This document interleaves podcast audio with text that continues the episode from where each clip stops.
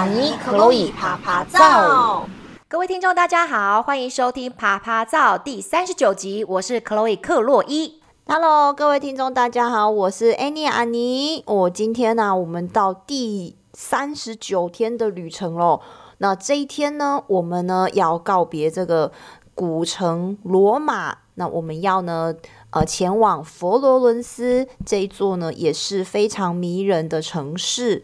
那其实我离开罗马的时候蛮舍不得的哦，因为呃，就罗马真的好多东西可以看，然后那个冰淇淋好好吃。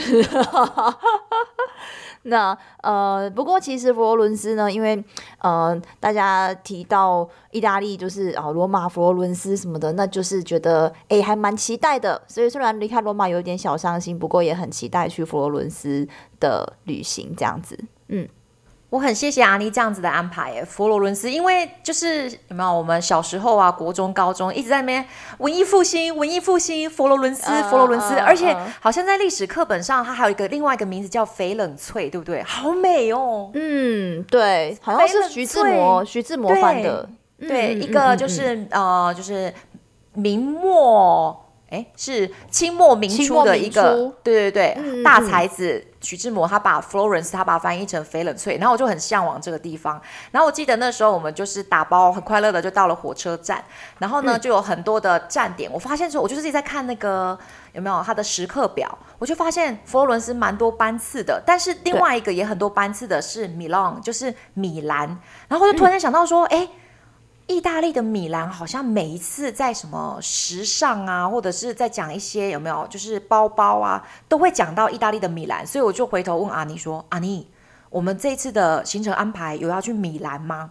然后呢，阿妮就说：“Chloe，do you like fashion? Do you really care about LV 那种有没有，就是很厉害的名牌包？” 然后那时候我们两个就哈哈哈哈，You know my answers。然后呢，就是因为我们两个都没有兴趣名牌包。可是你看到、哦、现在二零二四年呢，我才发现说，如果阿妮我们两个有机会，对不对？去那个地方就是 drop by，、嗯、就是顺便拜访，我们带一个包回来，我们回来转卖应该可以卖，就是差价可以差个一两万块，应该可以哦，一两万块应该可以。对，以前那时候傻傻的不懂事，真的，哎。所以我们就就这样只看到了站牌，就是有一个米兰，但是我们连就是走过路过，我们没有，就是我们完全不眷恋，完全没有要去米兰这个地方。不过说真的，如果就算我们买了包，然后我们要塞在我们那个行李箱，而且我们这个时候才第四十、第三十九、四十天，连一半都好了，勉强一半，那剩下的一半旅程，我觉得也会还蛮那个。不，倒不如先寄回来，对不对？比如说在当地买，然后先寄回台湾，然后就是就有一批包可以卖这样子。下次好了，下次。对，That's a very good idea。而且有可能我们在旅行还没到一半的时候，我们就把我们的现金全花光，然后接下来就没钱。可是我们有 L P 包，就问说店问店家说，哎，可以用这个赊账吗？那呃之后呢，我们。到了这个佛罗伦斯，因为呢，我们汲取了在罗马的惨痛血泪教训，就是提着两咖大行李箱在罗马街头跑来跑去的这个教训，嗯、所以呢，我们就是呃，先把行李呢，就是先寄放在呃车站。那我们这就是哦，很轻松的，只背着背包，然后就可以呢，呃，就是进行我们接下来的行程。那呃，当然就是寄放包包还其实也是需要一点费用啦。呃，就是那个时候呃，可以记得大概是八欧到十欧这个价格。那呃，那个时候贵耶。对，因为那个时候汇率又很高，就是四十七、四十八那边，所以等于就是说，我们寄放个行李，我们就要花台币五百块，哦，好心疼。但是就是可以，嗯，可以不用说哦，一边。一边拉着行李，然后去去进行我们接下来的行程，因为我们不是要先去住的地方，我们是要先去博物馆、美术馆，所以我们先有事先有行程，然后才要去住的地方。那这个时候就是真的先寄放行李会是一个比较好的选择。嗯嗯，我跟阿尼到了就是旅行第三十九天，其实我们已经学到一些教训了，而且是血泪的教训，就是该花的钱真的要花，不要为了省那一点点钱，然后你把自己弄得就是哭笑不得。因为上次那样子的大地游戏，我们迷路了两三个小时以上，在那个有没有拉行李的时候，我们的手都已经拉到麻掉，那很可怕。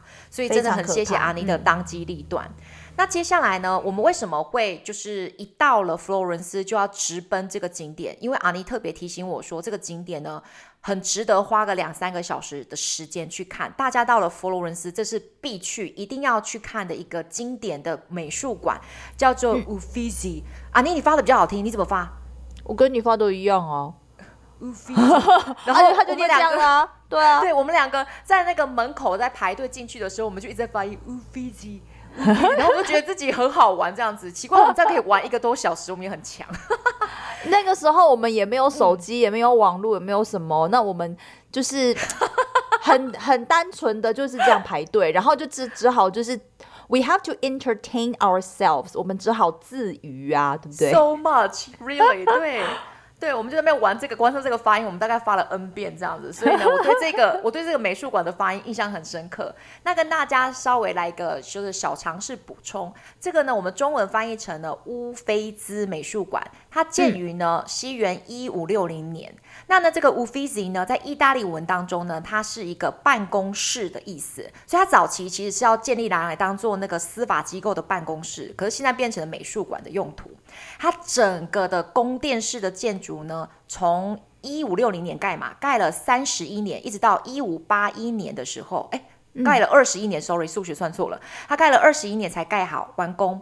它是呢，整个欧洲大陆里面呢最古老、最古老的博物馆之一。你看，从就是十六世纪到现在，嗯、那呢，它这边呢，就是一代接一代的那些贵族世家的传承以后呢，有一个很厉害的，就是末代大公，反正就是什么公爵什么爵什么爵。末代大公呢，他有一个姐姐叫做普。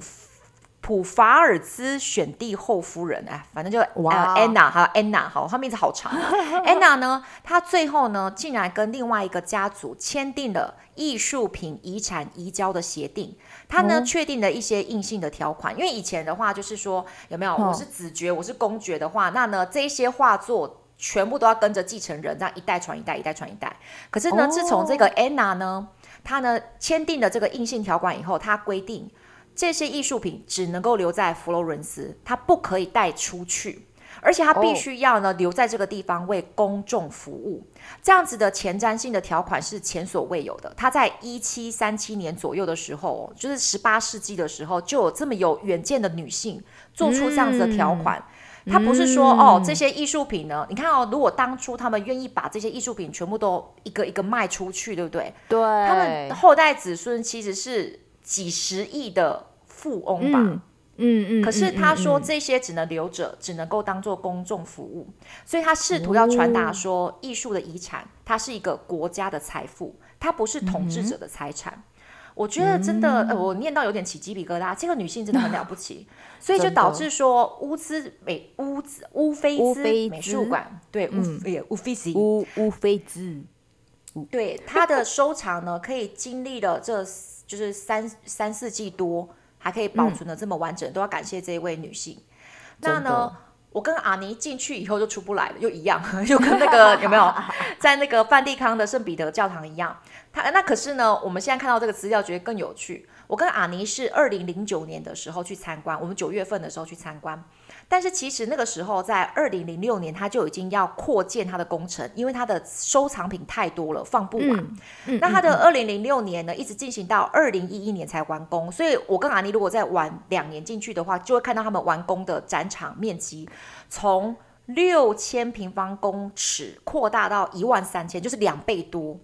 嗯、所以你看到、哦、阿妮，我们呢只看到的是百分之五十左右的收藏，我们进去就已经三个小时。哦出不来了，真的，真的，真的，真的。对啊，那如果我们如果现在去的话，我们应该 就是早餐、午餐、晚餐都在那边，真的，真的很值得。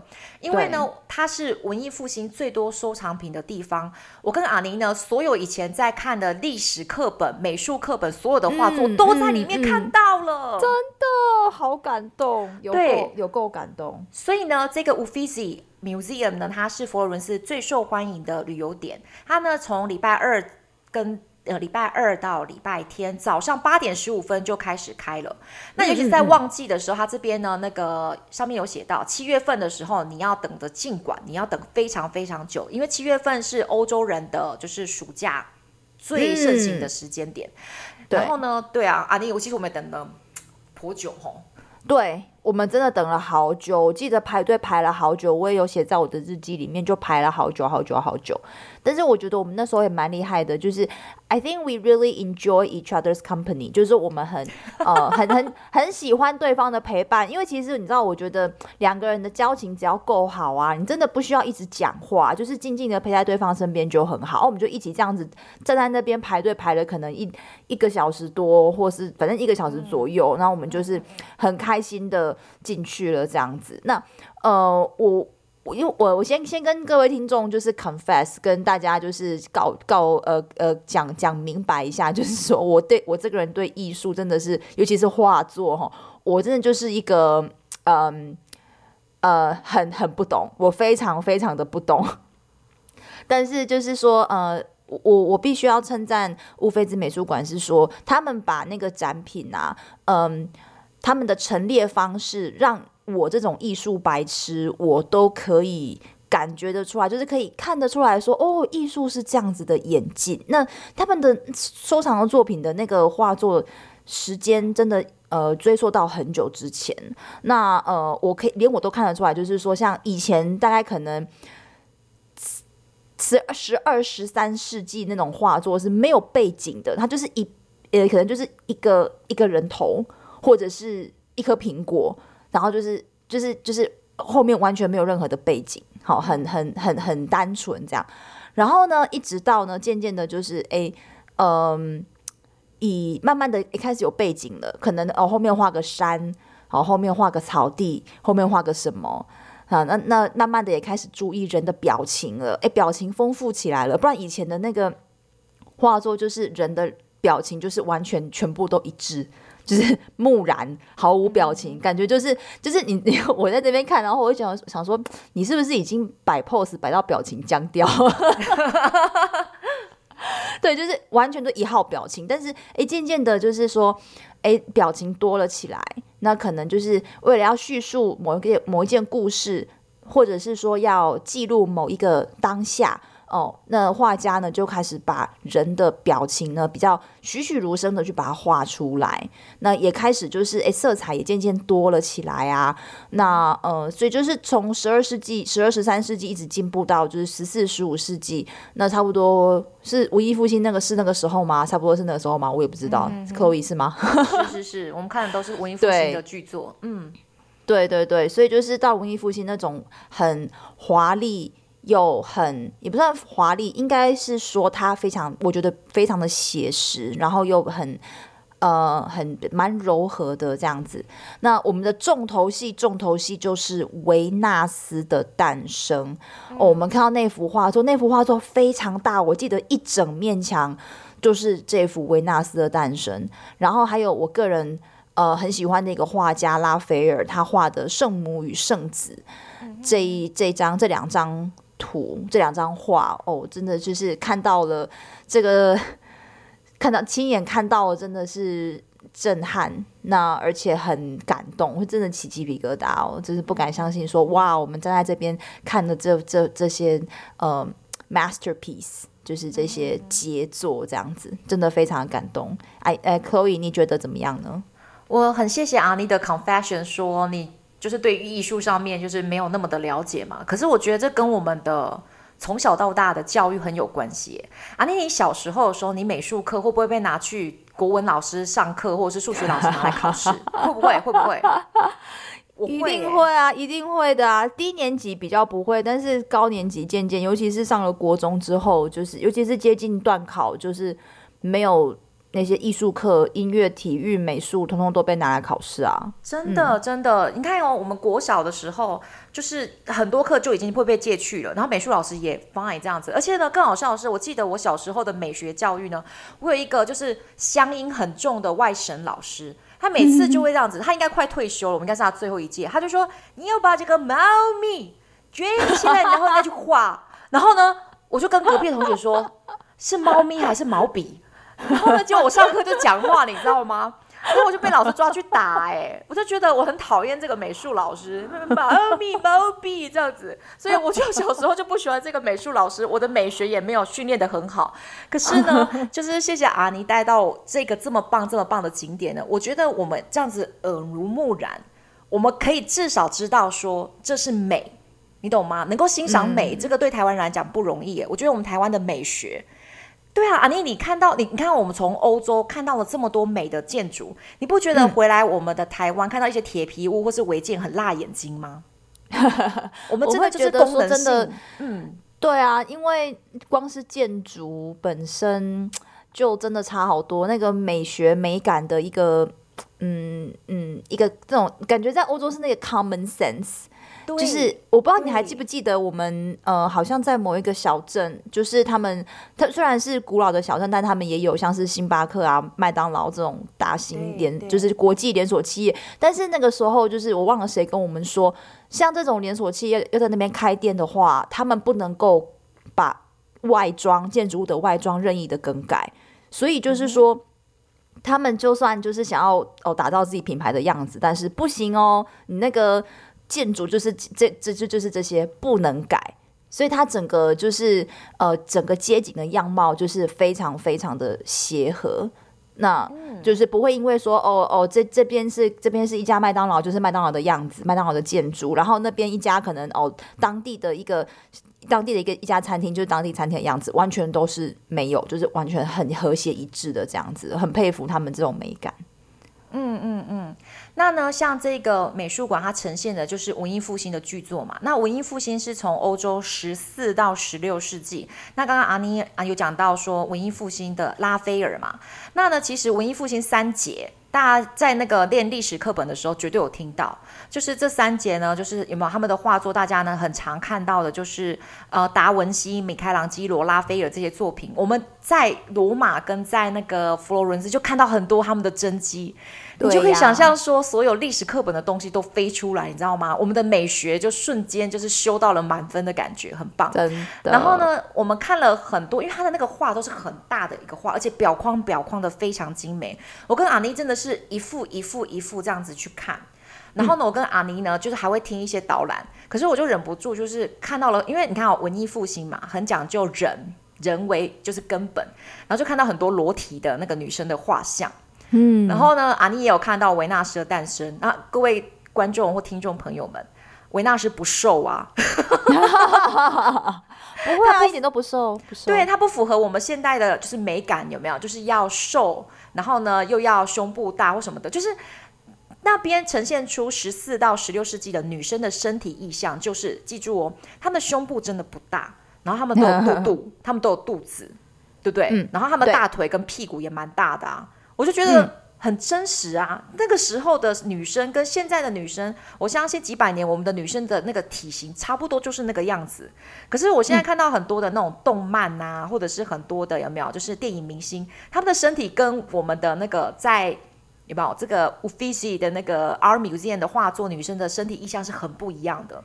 对、啊，所以我觉得不真实，不真实。所以我比较相信维纳斯那样子是美的。所以各位听众朋友们，如果你觉得你的身材不够好，请你去看一下，就是文艺复兴的那些画作，这样子。对啊，真的，我我插个话，就是我前阵子在网络上面，呃，好像就是无意间看到，呃，有人呢就把玛丽莲莲梦露呢，呃，就是她的一一一个一张很慵懒的躺在。那个沙发上斜躺在沙发上的照片摆出来，然后他的手呢，就是呃高举过头，然后整个人就是这样很很慵懒、很恣意的就这样子躺在沙发上，哦，so sexy，真的是非常非常的性感。但是因为在那张照片里面呢，他只有穿类似像比基尼这样子的一个衣物，所以他的身体就是一览无遗。然后我我看到他的那个身体的样子，就是呃肚子有肉，大腿有肉。手臂的那个斑斑肉也是，就是该有的都有。那哦，对，然后就是呃，下面的标语就写说，嗯，玛丽莲梦露，玛丽莲梦露是公认最性感的女人之一，所以各位女性，请爱你们的身体。就是其实真的不需要去追求那种过瘦，或者是胸部过大，或者是什么，真的不需要。就是它那个那是一种自信，然后性感或者是美丽，它是一种自信。那就是对啊，所以我我我觉得这这个呃，Chloe 刚刚讲的那个一个传达的意向，真的都非常非常棒。好，我们讲完女性的身体，我们来讲男性的身体。我不知道你要讲这个，不是啊？现在不是平权吗？平权的话，女性讲讲，男性也要讲嘛，对不对？其实，在欧洲啊，我们呃这样子走下来，我们蛮常看到，就是哎，其实欧洲他们在街上哦，就是一般的街上哦，真的就是很多裸体雕像，而且这是都是露三点。那所以就是说，嗯呃，呃，我我我很嗯、呃、比较文化冲击的，就是说，哇，嗯、原来就是。欧洲人他们对这个一个人的裸体是这么的呃习以为常，而、啊、人的身体就是长这样。嗯，那嘿，就是所以呃，我我们到到了那个佛罗伦斯呢，到了那个广场呢，就可以呃看到那个我们有去看到那个大卫像。嗯、大卫像的话，相信大家都不陌生，因为他就是 坐在裸体的男人。对对，真的，他的那个复制品哦，全世界到处都看得到。那呃，我记得就是我小时候在我家附近盖了一间，就是哎，那间叫做翡冷翠大厦。那间就是因为我们小时候的那个那种比较高的那个公寓还不太多，就是至少在我的家乡其实不太多。但是那那那一栋大楼算是那个时候很新很新型的建筑，就是翡冷翠大厦。然后前面就就矗立着仿仿制品的大卫像。而且真的就是完全仿制。那其实那个时候在我们那个地区有有一点点，就是引起一个小小的一个呃波澜，就是说，因为你知道，就是以前那种二三十年前，虽然已经二三十年前，但是大家还是对对这个有一点点害羞，所以会觉得说，哇，你把生殖器官就这样子摆出来，而且还而且不是小的哦，是大的哦，是真的就是几乎是一比一还原，所以你从旁边只要你即使是经过，你都看得非常清楚哦。对，那所以 anyway，啊，你 害羞了。那这个大卫像呢？这个大卫像它，呃，我记得它放在比较高的地方，让大家都是呃可以去看啊，可以去拍照什么的。嗯，对啊，那个他的肌肉线条跟他的手，男生的那个手，他把我记得我印象深刻是我去观察他的手，他的那个呃指纹，还有他那个。指节的那个皱褶，哇，都刻得非常非常清楚，我觉得真的是太厉害了。嗯嗯嗯嗯嗯。那补充一下，啊，你刚刚一直提到的就是大卫像，因为大卫像我们好像在罗马也看到，然后在 Florence 好像也看到。我们那时候就在想说，到底哪一个是真的？但是不管大卫像，它其实是文艺复兴米开朗基罗的杰作，然后它是在、嗯、呃一五零一年到一五零四年，所以他花了三年的时间才把它雕刻而成的。哇，三年哎、欸，嗯、雕刻成那尊。然后它整个材质都是白白色的大理石，哎，那个大理石竟然可以刻出人的肌肤，嗯、我觉得超强的，超强。对，然后它是一个整个就是高五五点一七公尺的男性裸体，嗯、大概有六吨这么重。它是那个佛罗伦斯的那个美术学院的门口，就是放在那个地方。它是模仿圣经的犹太英雄大卫王，哎，哇，我真的不知道他是犹太英雄大卫王，但是我知道大卫是一个王啦。OK。然后呢，光是这一尊就是雕像，每年就会有一百二十万个人去看它。所以阿妮，我们在 呃，就是他们的街头的那个明信片上面，常常就会看到大卫雕像的明信片，对不对？没错，没错。那蛮长，那大卫雕像它其实就是呃，都会印到处都是啦，就是也有做成那种钥匙圈的啦，呃，那个什么明信片啊，呃，那个磁铁啊等等之类的这样子。嗯、哼哼哼对对对。然后我们就好不容易就完成了我们的哇，我们大概已经看了三四百幅的那种文艺复兴的剧作，然后我们就终于错呃脚快断了，所以就准备回去了。对，没错没错。那呃我们就拿了我们的行李，那就是这这次我有学乖了，就是说先问路，把路问清楚。然后呢，哎，我们我们其实还蛮呃 fit in 的，我们还蛮就是很很很。融入当地人的生活，我们就搭公车啊，然后到我们的那个青年旅馆的那附近的站，那就是哎，很很幸运的，很 OK 的，这次都都都没有问题，都搭对，路都走对。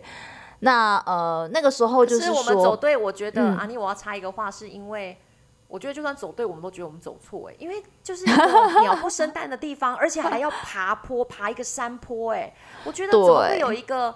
就是青年旅馆是在一个鸟不生蛋的山坡上，所以我觉得我们走对，我都觉得我们走错。我那时候其实还蛮慌，想说完了又迷路了。对，那个时候其实有点怕，但是我们真的有问一个比较年轻的情侣，然后会会讲英文，然后就是好像哎，真的就是这个地方没有错。那因为要爬一段上坡，然后又是石子路哦，是石子铺成的路，不是柏油路，也不是水泥，是石头铺成。那所以我们就是又拉着我们的行李箱，然后这样咔咔咔咔咔咔咔一路这样颠簸着，就是爬上那个坡。那很幸运的就是对我们的 hustle，我们的青年旅馆的确就是在那边哦。那呃我们在 check in 的时候啊，就是跟那个呃柜台的柜台的人员稍微聊了一下天。然后发现呢、啊，他跟我们说哦，这栋建筑是十五世纪之的时候建的，真的是太酷了。我们住在古迹里面呢，Chloe。对啊，我们然后我就觉得说，Oh my god！我就大叫说，It's so old。然后那个帮我们 check in 的那个柜台的老奶奶，我觉得她应该也有七十岁左右。她说 It's young。她现在跟我讲说，这个建筑物 It's only four hundred years old。她说大概四百多年，一点都。不老，然后说那什么叫做老？哇，他们真的没有地震哎。他说有一些建筑物是五百多年、六百多年的建筑物，那才叫做老。这个四百多年很笑人，就好像他七十几岁看六十几岁啊，你还很笑脸这样吗？OK OK OK，make sense。对，因为我们。我们台湾毕竟就是说，我们我们台湾也算是一个比较年轻的国家，所以在我们台湾，其实你说超过一百年以上的，就是哇了不起的古迹，赶快立法保护，挖都挖不得，碰都碰不得。然后你要你要怎样，都还要申请，然后文化局在那边通过。你看人家 在意大利的意大利的那个那个建筑四百年，还拿来当青年旅馆。真的，而且是青年旅馆，是破坏率比较高的呢。真的啊，是没错啊。你说那堆年轻人他在在里面住啊，在里面开趴啊，在里面干嘛的？那个对这种古迹的损坏。不过他们就是，哎、他们对。就是对这种几百年的建筑真的是习以为常哦。那我我们那时候就很开心，就是哇，我们住在古迹里面超酷。然后我记得就是说，我们的房间是就是呃，我们也是睡通铺，就是说真的，但是我们是选女生的通铺，所以呃，就是这种房间呃房间里面呢，就是上下铺啊，然后会有其他女生。那呃，我们的我们的我记得我们的房间是在楼梯口，对，有一点吵，不过。住在住在古迹里面，所以我其实都很 OK 了，这样子。嗯嗯、那我们很满足，很满足。对，我们认识了两位室友哦，一个是、嗯、呃 Beth，她是澳洲人，然后另外一位是 Julia，她是德国人。那我们呢，跟这两位呢都聊得很开心，那甚至呢还跟 Beth 这位澳洲人呢约好说明天要一起出游。那至于去哪里呢，嗯、在这边先卖个小小的关子啦。那那我要就是、呃嗯、阿妮，不好意思，我想要讲一下说，那个老奶奶的英文其实没有很练邓嘛。那我发现说，你看我们在那个罗马首都，就发现说英文其实已经蛮难用的了。所以我就发现说，其实我们在意大利是学到最多当地语言打招呼的方式。诶，就是那个老奶奶她会帮我们准备早餐嘛，因为我们有点像是 bed and breakfast，所以早上我们就会说 Buongiorno。就是有没有？对对对，然后 ciao 就拜拜这样子，所以我就发现说，哎，我至少会讲了，就是早安跟那个拜拜的意大利文，所以我就觉得说，哎，有时候不方便，反而会促进我更想要去学习当地语言，我觉得那还蛮好玩的。对，真的蛮好玩的。对，嗯嗯嗯嗯嗯。那接下来要带到的阿妮的小撇步，欧洲的火车怎么坐？好，那通常呢，因为我们有买那个 Euro Pass，就是欧洲火车的那个呃套票哦。那这个这个套票呢，是我们可以搭乘火车，但是问题是我们那个是没有位置的。那呃，其实我们拿了这个套票，我们就已经可以进去有呃可以进去搭乘火车。那嗯呃，有的时候就是我们会为了省钱，就想说那就上去看看，然后就是有空位就坐啊，被赶了再起来。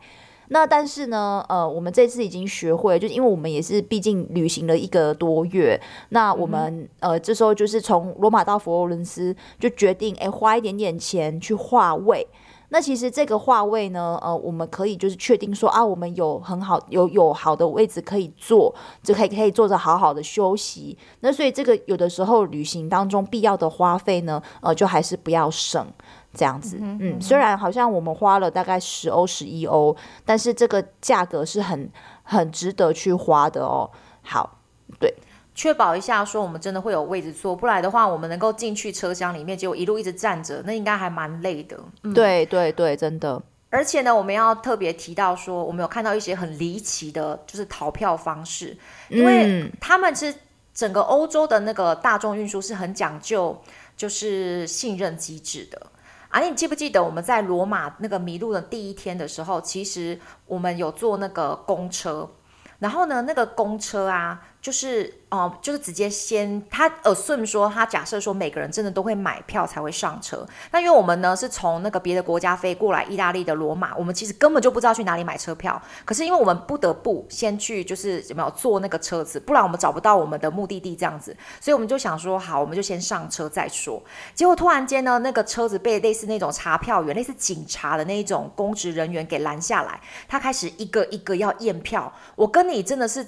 就是紧张到快疯掉了，然后呢，他一个一个查票，然后我跟阿宁是真的不知道去哪里就是买票，所以我们才不得不没有票就上车。所以各位听众不要学我们，因为我们那时候当场真的是快吓疯了。然后呢，结果呢，我就心里想说，哇哇，快到我了，快到我了，怎么办？我没有票。然后呢，我永远感谢那个仁兄，在快验到我的前一个仁兄，他就被那个验票的人员请下车。因为他没有票，他没买票。对，然后呢，结果他被请下去的时候呢，他看起来就是非常 frustrated。然后呢，当地人就跟我讲说，他会被罚好像十倍还是二十倍的车票钱。没错。然后我那时候心中充满了感激，说谢谢你。You know, better you than me，那种感觉就是他牺牲了他自己，拯救了我们两个，你知道吗？是真的，是真的。对，如果有机会，我真的不会有这样子的侥幸的态度，说我要去逃票。但是呢，我们在呢坐火车的时候，也遇到了说，因为火车票更贵，火车票有时候会动辄就是台币就是快一千块，甚至超过一千块。如果你是跨国的那一种，那呢，我就看到了好几次，就是有一些我觉得应该是那种没有钱的人，他硬要坐那个火车，因为没有票也可以上火车嘛。等到查票人员要来的时候，他们就死命的把自己关死在那个厕所里面。所以呢，嗯、我曾经想要去上厕所，发现说哦有人，好，我过了二十分钟再过来敲门。还是有人，然后呢，我过了十分钟再来，还是有人。结果呢，就有一个女生，她没有位置，她就坐在地上，在厕所对面地上，她就淡淡跟我讲说：“你不用想，就是进去这个厕所了。有人逃票，她躲在里面已经躲了两三个小时。哇，厕所很臭诶。为了逃票，你整个路程就塞在那个一个小小密不通风的厕所里面诶。嗯，所以 don't do that，don't do that，don't do that，就是还是还是要乖乖买票啦，真的真的，嗯、我们还是要对该遵守的规定还是要遵守。好，以上就是我们今天第三十九天第三十九集的啪啪照，感谢各位的收听，我们下次见喽，拜拜，Thank you，拜拜。